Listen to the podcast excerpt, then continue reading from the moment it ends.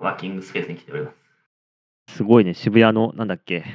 えワークコート、しょ渋谷小東ワークコートっていう文化村近くにあるやつ。ーすごい、すごいおしゃれだね。結構人いるの、平日でも。そうなのまあなんか、ピーク時だったら100人から200人ぐらいいるよって言ってた、今日案内してくれた人。へえ。ドリンクとかもこれ飲み放題なの一応なんか、えっ、と、そうだね、飲み放題かな。へえ。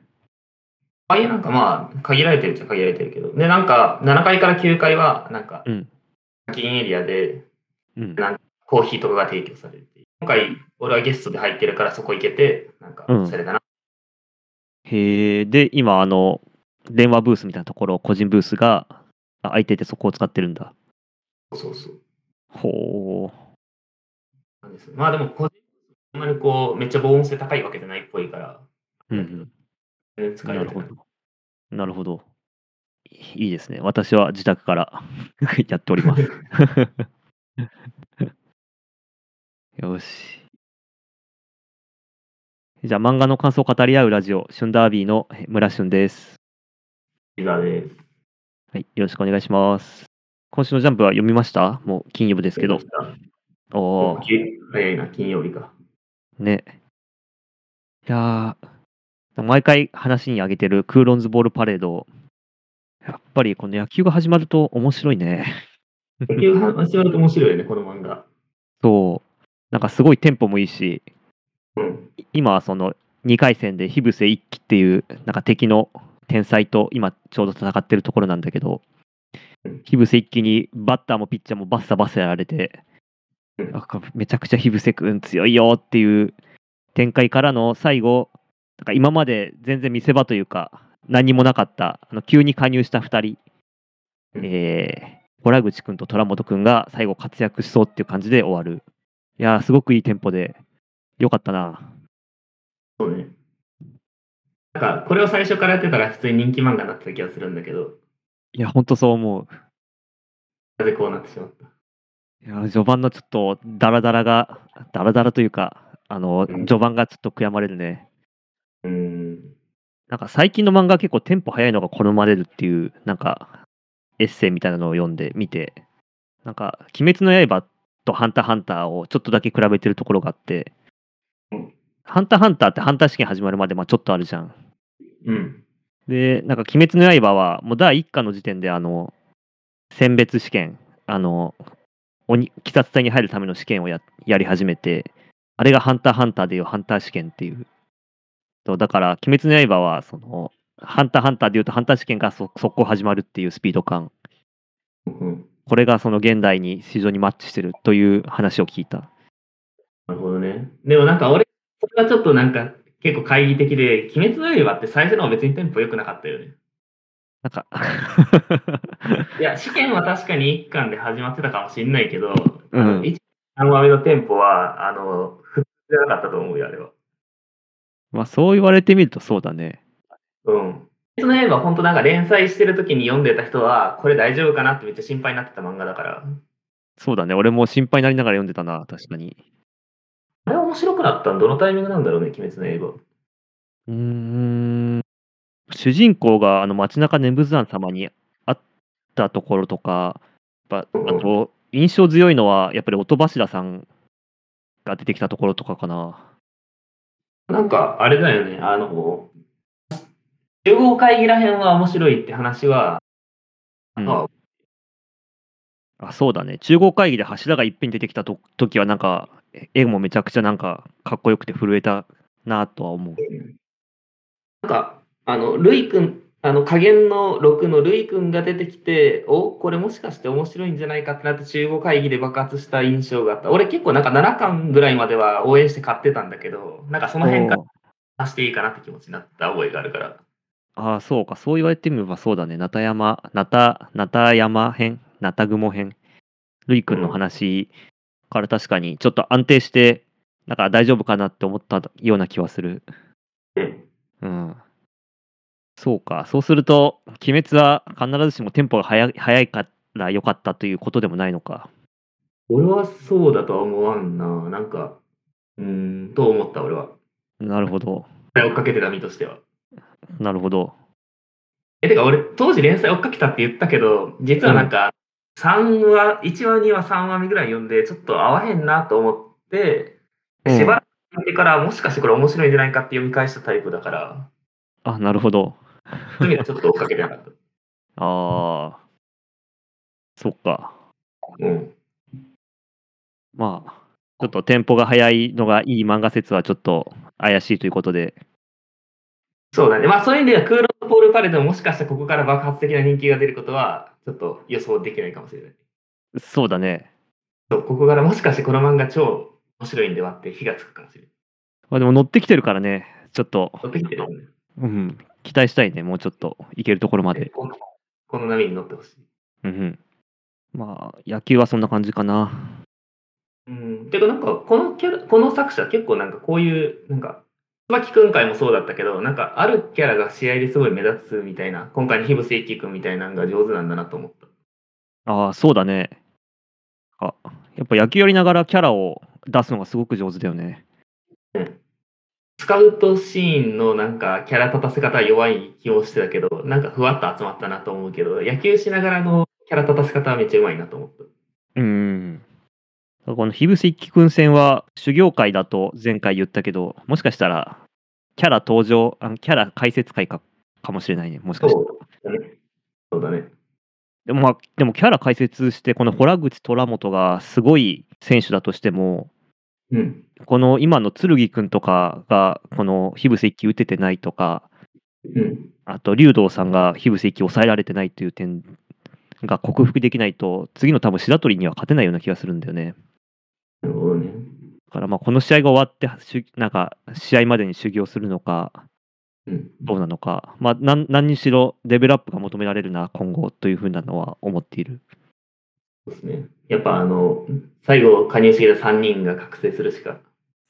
野球経験なしの3人。そうそうそう竜になってもらわないと。ちょっと野球経験なしの3人が活躍するにはちょっと下積みが短すぎるな。そうだね。なんか、部活経験ありましたぐらいだったらまだよかったのにね。なんかそうだね。ね、まあ、ブラシュンが野球こんなもんだっていうのはこんなもんかもしれんな。なんかテンポがいいからといって売れるかっていうと俺は結構懐疑的なんだけど、ブルーズボールパレード面白くなってきたなとは思った。なるほど。ちょっとテンポが速いからいい漫画というのはちょっと俺も疑ってかかることにするわ。ちょっとさっきの「鬼滅」はうん確かにそうだなと思ったから。まあ、正直後付けだよなと思う。なんか売れたから、なんか後から言ってる感はすごい。お前連載から追っかけてそう言ってんだったらそうだと思うんだけど、後から言ってんまあ確かにね。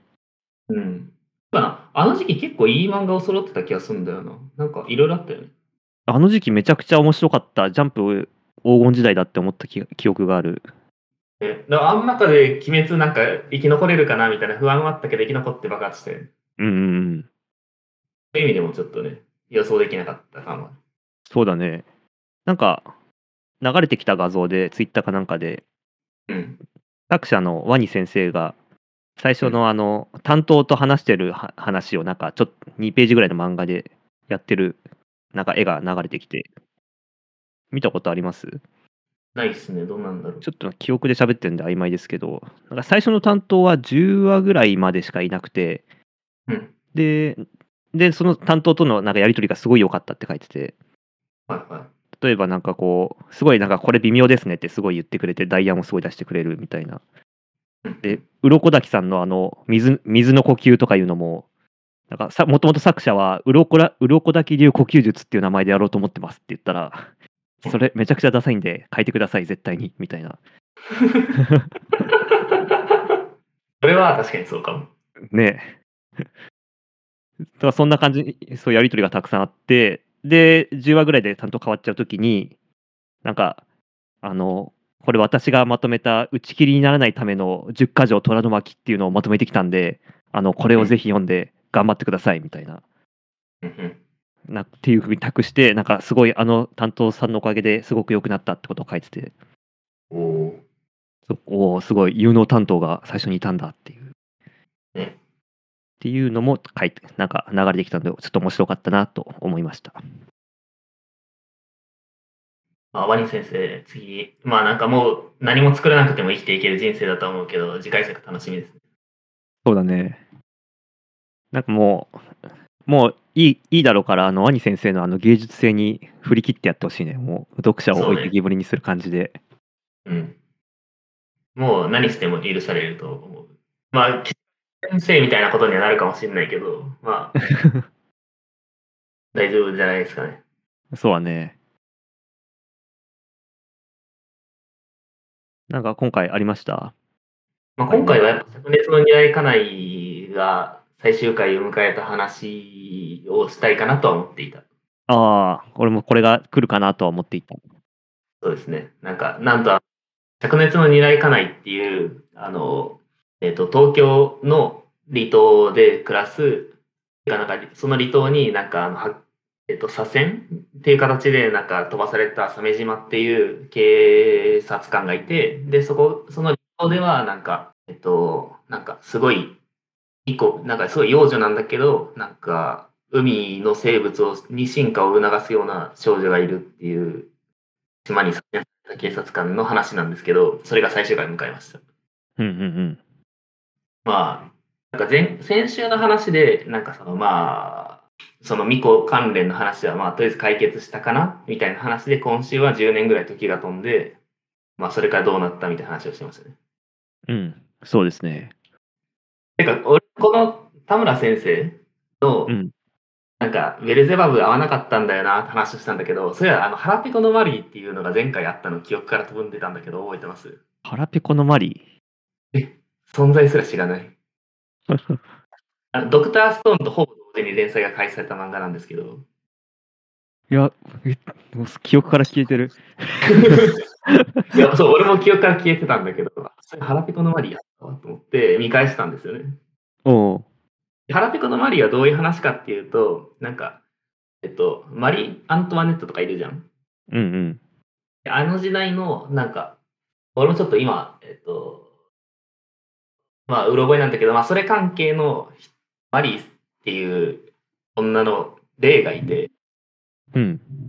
霊を降臨させる黒魔術をした結果主人公の男の子に憑依してでその男の子はなんかそのお腹が空いたタイミングでマリーと入れ替わるみたいな生活が始まったんですよね。っおうていうのででもうなんかその黒魔術を行った女の子となんか主人公の男の子は結構相思相愛なんだけどなんか話が進んでいくうちに実はマリーはなんかその男の子の祖先の人と恋仲ではあったみたいな感じでなんかなんかラブコメをしたかったんだってことが分かった。おーなるほど。うん。けど、なんか俺、このこの田村先生の、なんか合わないなと思ったから、なんか、あの、キャラ同士の掛け合いが俺ちょっと合わないんだなってことが分かっ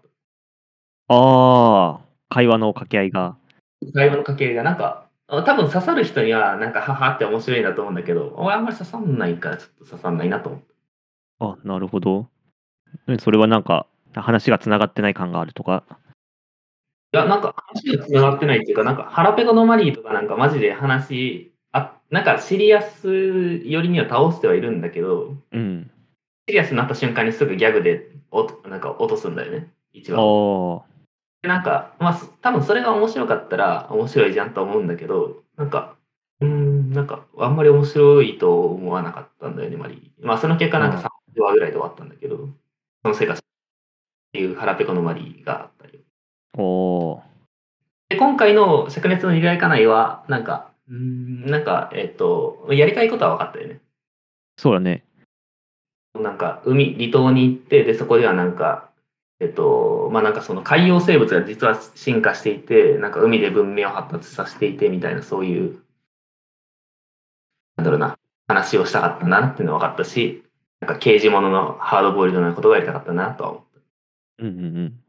とりあえず狙いかないいい終わり方したんじゃないですかね。そうだね。ね燃え尽きてない感じ。なんかまあ、綺麗に、綺麗に終わったね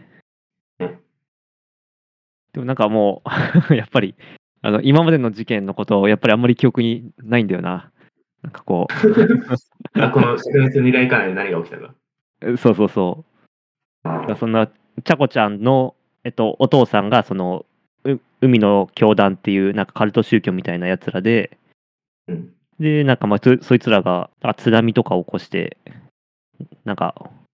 悪さをしようとしてたのをまあ止めましたと、逮捕して止めましたと。うんで、それがひ一段落して、10年後、ななんだろう、なんか、なんか、記号としては、この事件を覚え覚えているけど、もう一瞬で風化してしまったな。 この1週間前の話だったのに。そうね。うん、やっぱりなんかあんまりこのキャラの葛藤とかそういうのを書く感じじゃないからそのその事件がそのおのおのの心にどう残ったかとかいうのも別にそんなかあえて書かない、うん。まあ、そこはあえて読者に想像させようとしてるのか、まあ、書き書くのは野暮だと思ってるのか、まあ、よくわかんないけどあんまりにもこう記述がないからうん新しい日常がまた10年後に始まってる感じで ななんだろうなあんまり事件、うん、時間が空くと忘れちゃうなっていう感じがする。うん。あ、なんか、そうだね。なんかこう、心に傷をつけてくるタイプの漫画ではないよね。なんかこう、さらっとってい話そう。ね。そうなんか心に傷つけてくるタイプの漫画はなんかすごいこうムカついて記憶に残るんだけどなんか「灼熱の狙いかない」はなんかこう沖縄綺麗だったな終わりみたいな漫画ああ、確かに。あアニメ化するとしたら、もしかしたらあのそういう、そういう綺麗だったなっていう感じを書くんかな。じゃないのかななんかあんまりこうねまあバトルが激しかったりもするのかもしれないけどなんかうん。ねまああともうちょいなんかそのちゃこちゃん周りの家族関係が深掘りされればもっとなんか読者に刺さったのかもしれないまあ、そうだね。いやなんか腹ペコマリーの時も思ったんだけどなんか、多いんですよね、この田村先生なんか出してくるのが。うん。うん。でとはいえ、なんかそのキャラはいっぱい出てくるんだけど、なんか、うーん、なんか知らんけどキャラ薄く感じるんだよね。これ誰だっけおうみたいな。ああ。なんかワールドトリガーとかさ、なんか勝手に読者がこいつは、なんかこのセリフ喋ってるからみたいなとか、なんかてか、なんならな、出てないキャラワートリ考察したりするじゃん。あそうだね。そうなんか、そう、な、あれなんでそうなるんだろうね。そうだね。なんでそうなるんだろうね。ワートリとかそういう、異常にキャラにこう想像しちゃうややつあるよね。やっぱ、なんかあの、ワートリーに関してはこう、作者への信頼があるよね。きっと、この作者はめちゃくちゃ考えてるに違いないみたいな信頼があるから、読者もめっちゃ考えるぞみたいな気持ちになるよね。あそうだね。うん。そこの信頼関係はあるかもしれない。確かに。まあ、ほ他にあるか、ワートリみたいななんかキャラがたくさんいるけど、なんかあんな風にみんなが考察したがる漫画は、うん。あんまりスッとは思いつかない。どうなんだろう。なんか、アイシールド21はめっちゃ多かったけど、きっとキャラ考えてんだろうなとは思っていたけど、どうなんだろう。ああ、ドクターストーンもそうだけど。そうね、確かに。まあ、アイシールド21は確かに、頭脳戦みたいなところがああって、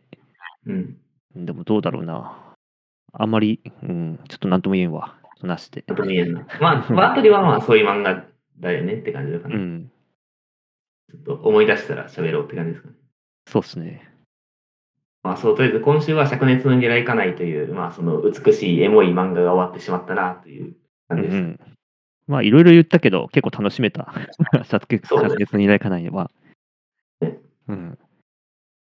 まあ、今週一番言いたかったのはそれかな。ああ。あ今週俺一番記憶に残ったのは雨の降るかな。マジで。うんなんでなんか急にギャグになって、今回。今回そのルセットの一次試験っていうのが始まって、で、ポップコーン使いっていうのがなんか無双っていうか、なんか受験生を借りまくってて、で、その主人公とそのポップコーン使いの一騎打ち一騎打ちになるっていうところから始まったんだけどうん、まあ前回はなんかこいつら試験やってるようで全然試験やってない、ちょっとよちょっとよくわかんねえわっていう話をしたと思うんだけどうん、まあ、今回も別に試験というよりは、ただのこの主人公とこのポップコーン使いの一騎打ちで、で、なんかもう1ページ目から結構ギャグ、ギャグ路線っぽいんだよね。ギャグっぽい感じで。で、ずーっと、ずーっとギャグっぽい感じで展開して、ちょっと面白いんだよね。 なんかそのギャグが。 だからもうなんか、なんだろう。そう、そういう、なんか1話、1話なんて前前後の脈絡を考えずに1話に全力を注ぐタイプのあの作風なんじゃないかっていううん勝手に勝手に想像している。そうだね。なんか、なんかまあ、めっちゃギャグに倒してたよね。なんか、なんかまあ、考えなくていいんだなっていう話ですよね。そうそうそう。で、多分キャラのあの過去とかもあんまり掘り下げないタイプだと思うから、そのうん、このキャラは昔こうだったとか考えずに、この、この話のこのキャラはこういうふうに掘り下げてるっていう感じで、なんて言うんだろう。なんかこう、インスタントに読めるっていうか、前回の話を覚えてなくても、前回のキャラの感じを覚えてなくても、なんか読める感じ。1話完結うんなテンポだなという気がした。だからもうあんまりあんまりこの雨の降るについては考えないで、でこうやって、こうやっても読んでいけばいいのかなっていう、えっと、気がしました。なるほどね。てか俺、雨の降るこれさ、なんかあの、このポップコーン使いさんって、うん。なんかあの、じ、こう、なんだろうな、試験を受けてきてる、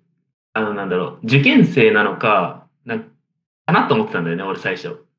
うん。の感じ受験生じゃないんだね。あ、受験生じゃないのこいつ。受験生じゃないんじゃないなんか、服装がまず違うよね。なんか、他の受験生たちと。ああ、確かに。そうなんか今週の話でなんかその私服ダサいよねみたいな話があるじゃん。うん。とか、なんか、あ明らかになんかあの、ポップコーンでボーボーにしてるけど、なんかその受験生を捕まえる素振りもないし、うん。で、なんか先週でなんか参った参ったって言って参ったとかないよって言ってボーボーにしてるのを考えると、もしかしたら受験生じゃなくて突然現れたのわからんけど。あ、なるほど。でもなんか説明が一切ないよね。そう。一切ない。だから、一切ないから受験生かと思ったけど、確かに今、監視カメラもカメラも全部壊れてて、ルセットの本部の人、このポップコーン使いを視認してないし、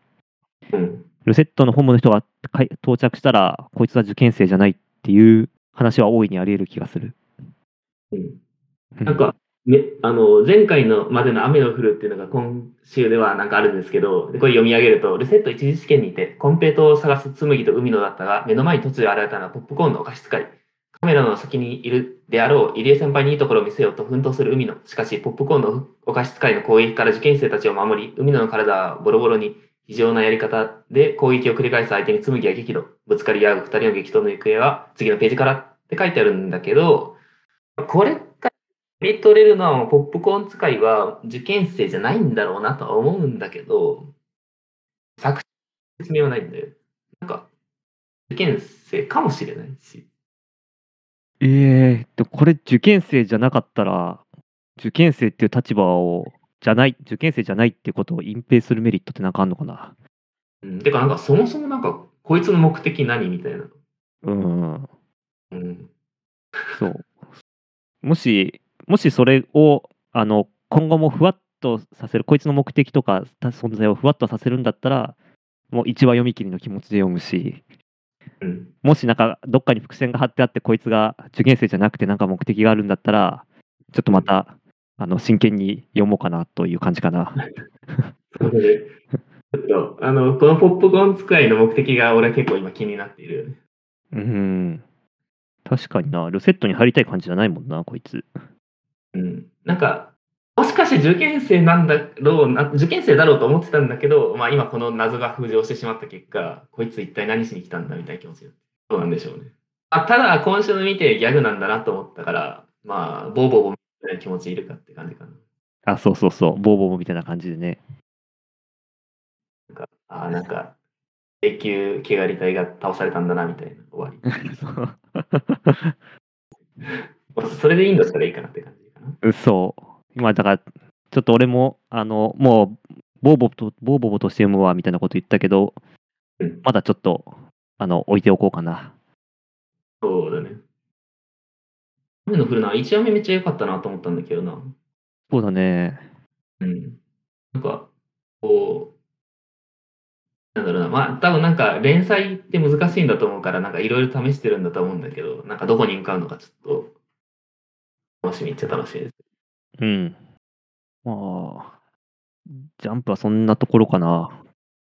そう。あちなみに、空いてるシーがなんか、20話を超えそうな話とかする。ああ、じゃあぜひお願いします。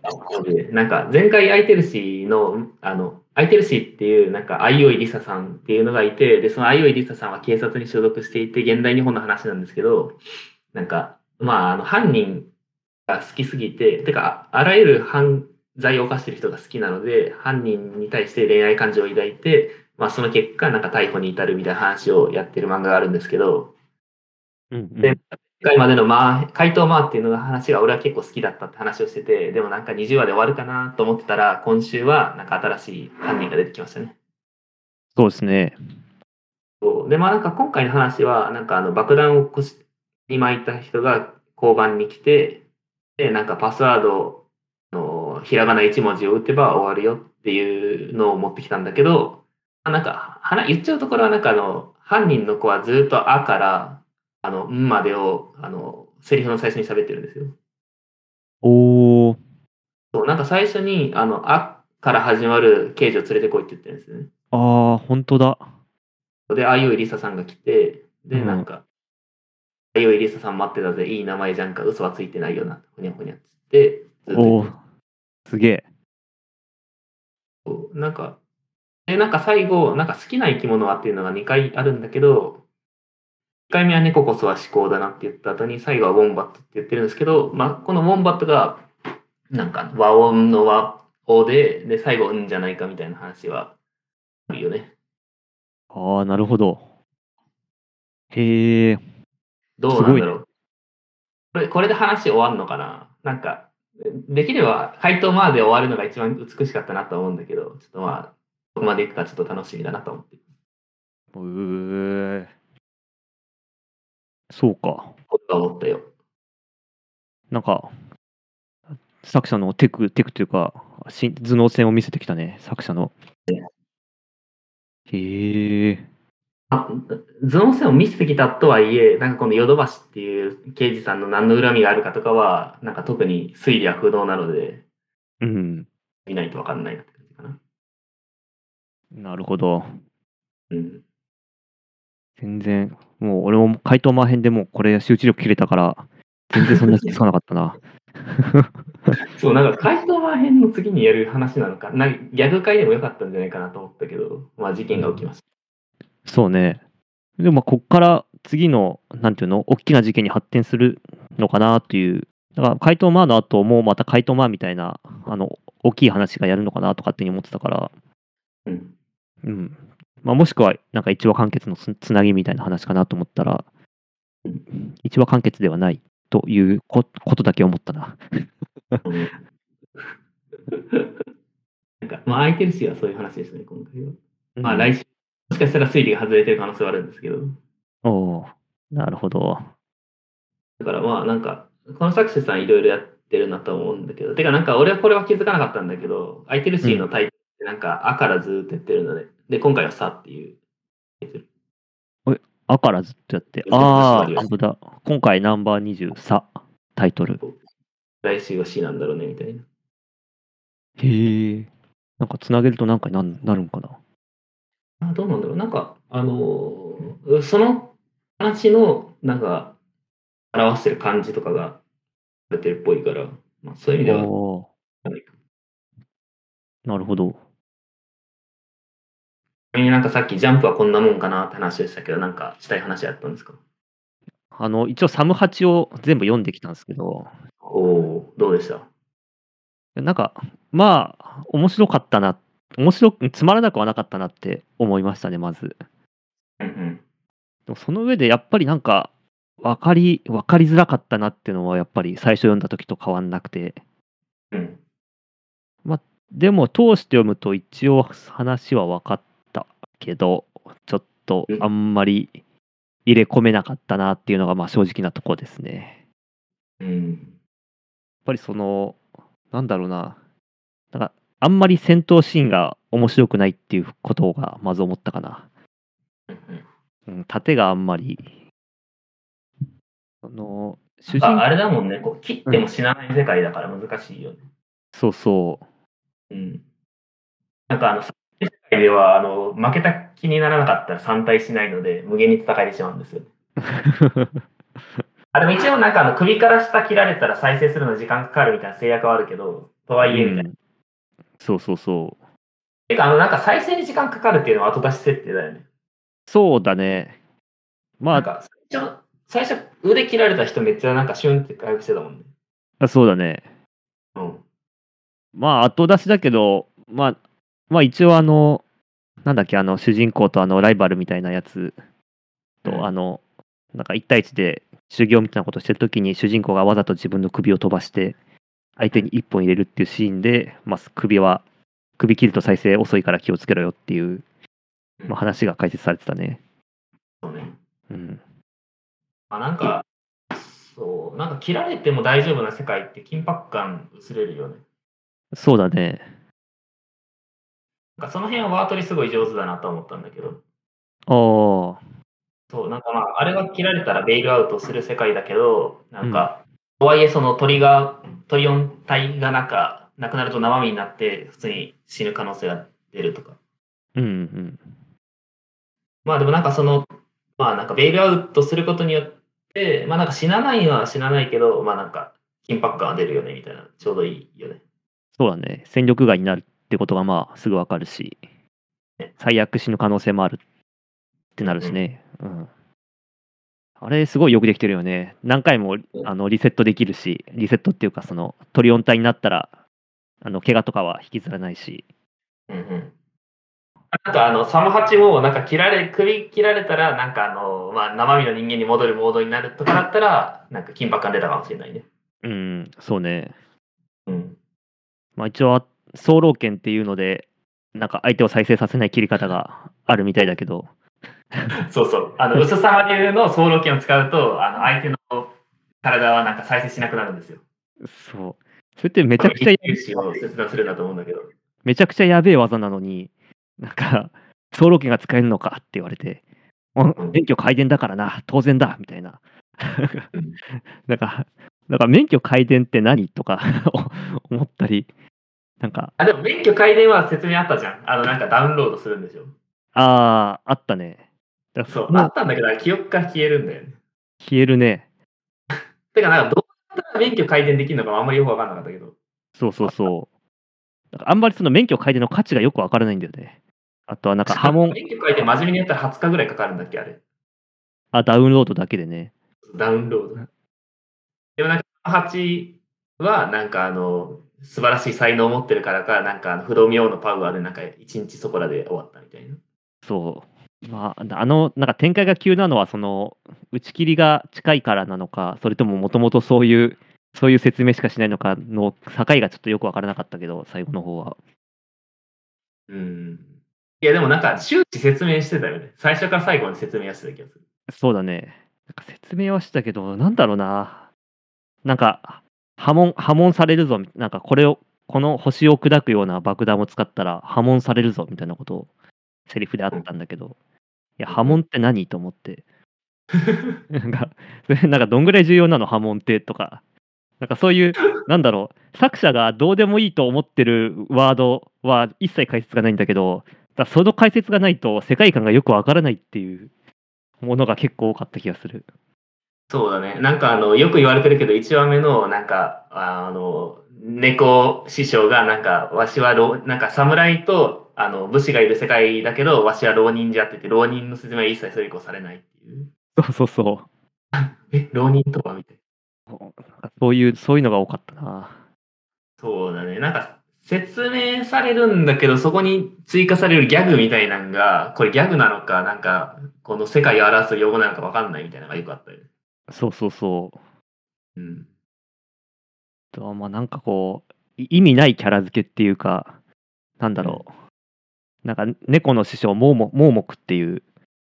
うん設定だけど、うんまあ結局戦闘中はなんか何かしらの力を使って目見えるようになってるし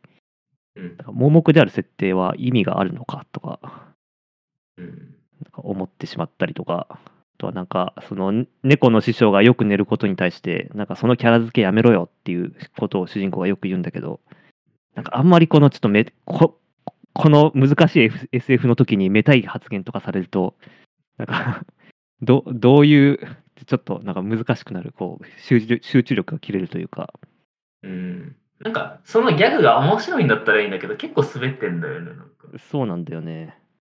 そうなんかあの、サムハチがなんかすごい、あの、めっちゃ、なんだっけ、大気圏使ったのか忘れたけど、めっちゃ激痩せするシーンとか、うんなんか作者的には多分面白いんだろうなと思ってたんだけど、なんか一話ずーっとガリガリのなんかサムハチがいるのめっちゃ面白い。そうだね。 で、その結果、カツ丼食って戻って、 えこわこいつなんか、うどん食べたいとか言ってなかったっけみたいな。そう。 ほんとただの嫌なやつになり。ゴミ入れないし。そうなのあとやっぱ絵がちょっと全体的に白白かったなっていう気がして、うんうん。なんかこれに色がついて動きがあったらめちゃくちゃこう躍動感があっていいんだろうなっていう気がしたんだけど、なんか白かったからなんかこの、なんて言うんだろう。ちょっと、ちょっとごちゃっとして分かりづらかったなっていうのが結構思ったかな。なるほどね。でもなんか、1、2、3話目ぐらいめっちゃ白いなと思ったけど、なんか、うん10話目ぐらいからだいぶキャラにはなんか、口がついたりして、なんか見えやすくなったかなと思った。あ、そう。そうなんかそこら辺はやりながら、うん、多分なんか10話ぐらいからは割とパリッとしだしたイメージはある。おー。なるほど。ちょっとじゃあ最初ど最初だけのイメージだったかもしれない。白白いなって思ったのは。でもなんか最初のイメージ結構引きずるよね。引きずるね。うん。だからなんか俺もなんか、めっちゃ見にくっていうのは思ってた。おー改めて読んでると、あ、でも結構途中から軌道修正結構やってんなと思った。あなるほど。まあでもなんか、これは俺がなんか3、4回読んでるからだけど、うん。まあ、連載追っかけてるとしんどい。うん、連載だったら無理だろうね。1週間経っちゃうともううん。引きずるよね。引きずる。まあということで、サムハチは読み返してみたけど、あの完全理解には至らなかったかなという感じですね。そうねどうすればよかったんだろうね。どうすればよかったか。うーん。てか、なんかそもそもなんか、鍵を集める、鍵を集めるな。なんか、うーん。なんか主人公がなんか世界を救おうみたいなのがあるけど、なんかあんまり現実感ないよね。なんか、主人公はなんか世界を救おうと思ってなかったような気がしたんだよなどうなんだろうなんか父親を殺した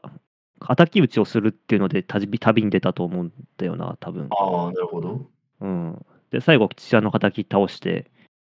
うん終わってなんか世界を救うのはなんかついでっていうか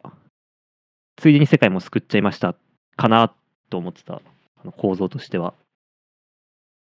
なんか、最初のなんか家から出た目的としては旅に出たいみたいな感じだったもんね。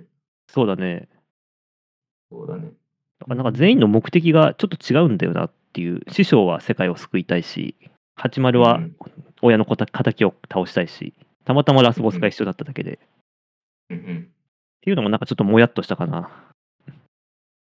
うーんそう、なんか、なんかいろんな星巡ってたけど、なんかこのサムハチの目的なんだっけみたいな記憶がちょっと消えちゃうよね。うんそうそうそううん、それは思って、でもなんかどうしたらいいんだろうな。まあなんか今の雨の降るが、なんかこれ、こいつらの目的なんだっけみたいな気持ちになってくるのと一緒な気がするから、なんか、うん読者はどうすればわかるんだろうってのは難しいよね。そうだねまあわかんないっすねちょっ とてかなんか雨の降る分かりにくかったのが、あのなんかポップ使いが黒い私服着てるんだよね。おおだからなんか真っ白とかだったら、あ、これなんか受験生とは違うんだなって分かりやすかった気がするけど、なんか黒い私服だから、んこれ大服なのかなみたいな気持ちになる。確かにみんな黒黒いもんねあのジャージはそうそうそうそう、ねでも分からん。なんかもしかしたら来週明かされるのは実は受験生だったのかもしれないけど。いやもう受験生だったらもうボーボボよいやまあごめん、なんか38の話なんだけど、雨の降る話をしよう。いや大丈夫です雨の降るからサムハチに行ったんで38まあ俺もなんかその、村俊が38を読み返したみたいに俺は腹ペコのマリーを読み返したんだけど、うんアペコのマリーは、なんか、一応なんかその、体が男女入れ替わっちゃう、なんかランマン2分の1みたいな体質になっちゃったんだけど、まあなんか、まあ頑張って呪いを解こうっていろいろやっていくうちに、なんかまあいろんな形態にはなっていくんですが、まあ本質的にはラブコメをしたかったんだなとは思いました。うん、なるほど。そうなんか一応なんかそのマリア・テレーズを復活させてなんかあのそのマリーちゃんにはなんかその冥界とつながってなんか亡者たちを蘇らせる力があるらしいんだよね。うんうんでなんかその力を使って何かをしたかったのかもしれないけどそのなんか目的は明かされずまあなんかなんだけどまあなんかあんまりその物語の本質ではないんだなと思う。ああ、なるほどね。 そう。そう、本質としては、なんかまあ、主人公と体が入れ替わって学園生活を行ったりするのが面白い漫画かなと思う。あちょっとあんまりこう説明になってない気がするけど。あ、まあ、でも確かに、あの、それを聞くと、灼熱の二来家内も、さっき言った海の教団とか、どうのこうのってあったけど、なんかそこは別に話の本筋じゃなくて、なんか沖縄の海、綺麗だなあが、 まあ、綺麗で、あの、親がイルカだったんだけど、まあ、その親父のイルカはいなくなって、今新しい鮫島っていう親父が新しく増えたよみたいな、そういう話だったね。うん、そういう話だったね。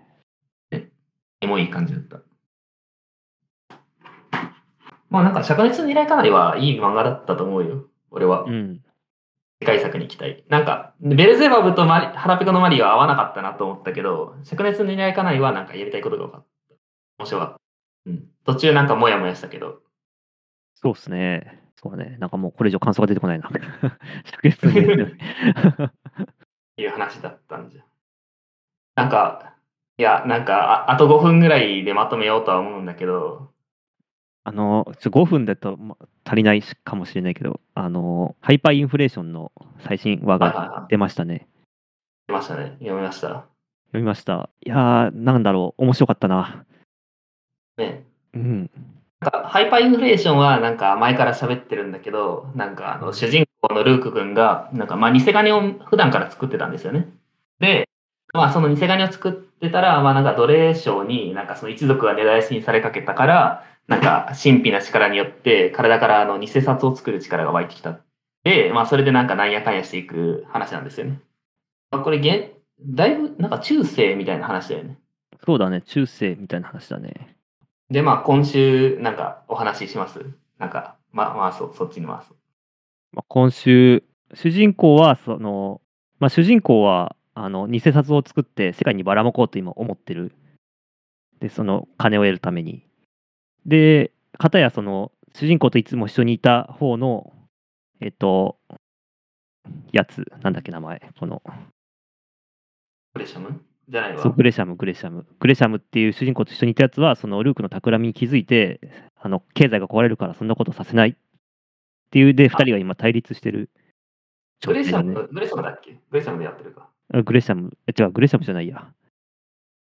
誰だっけグ誰だっけ。レシャムは大きな赤ちゃんだよね。そうそうそう、あの商人、頭のいい商人、レジャット、レジャット。レジャットか。そうレジャットが、その、そんな世界の経済が壊れちゃうから、そんなことさせないって言って、今ちょっと戦ってるところ。で、主人公のルークには、えっと、ダウーっていう、なんだろうな、その、あんまり言葉を理解しないけど、めちゃくちゃ強い味方が一人いて、そいつが今、えっと、し船の中で暴れ回ってる。で、このそうだよね。ダウっていうその強いやつと、そうレジャット、レジャットが今、対マンで戦うっていうのが今回の話。そうだね。なんか、 めちゃくちゃおもろいんだよな、ギャグ、ギャグ描写 が。え大体全部ギャグで、ギャグなんだけど。え、なんか、なんか俺らが雨の降るはなんかギャグとか言ってたんだけど、なんか、ハイパーイルフェイスはギャグしながらちゃんと真面目にやってるの、このバランス難しい、すごいよな。すごい、そうなんだよね。うんずっ。と、ずっとギャグでやってるのに、話はちゃんと展開されてうん、で、まあ、ダウ、その超人のダウは、そのレジャットに負けるっていうところまで、今回は行くんだけど、その間は全部ギャグなの、ほとんど全部ギャグに見えるんだけど、一応ちゃんとやってるっていう、なんだろう、ちゃんとやってるっていうか、レジャットはすごい頭を使った戦いをして、ダウーは、あの、ダウーはなんかあの、自然界で育った野人なので、まあなんかあの、パウアーで解決するんだけど、なんかレジャットが、ふふ顎を打ち鳴らせばどんなやつも倒せるぜって言って、殴るんだけど、ダウーが強すぎて効かなくてうん、なんかダウーにバーンってやられてし、なんか、やられるとか、なんか、そういうギャグをずっとやってる。そうそうそう、そう攻撃が効かないとか、あの脇腹を右わ右わ右脇腹をあの隙として開けてて、このこのこの攻撃を受け流して関節技を決めるって思ってるんだけど、あのダウンの蹴りが早すぎて、ダメだ、早すぎるって言って、普通に食らうとか、あ、じゃあ、ぼちぼち終わります。あなんかはい、見切れで悪いけど。はい、じゃあ、ありがとうございました。 すいません。なんかまあ、本当視聴者がなんか一人二人いるらしいので、感謝してます。 本当、ありがとうございます。はい。はい、じゃあまた。また。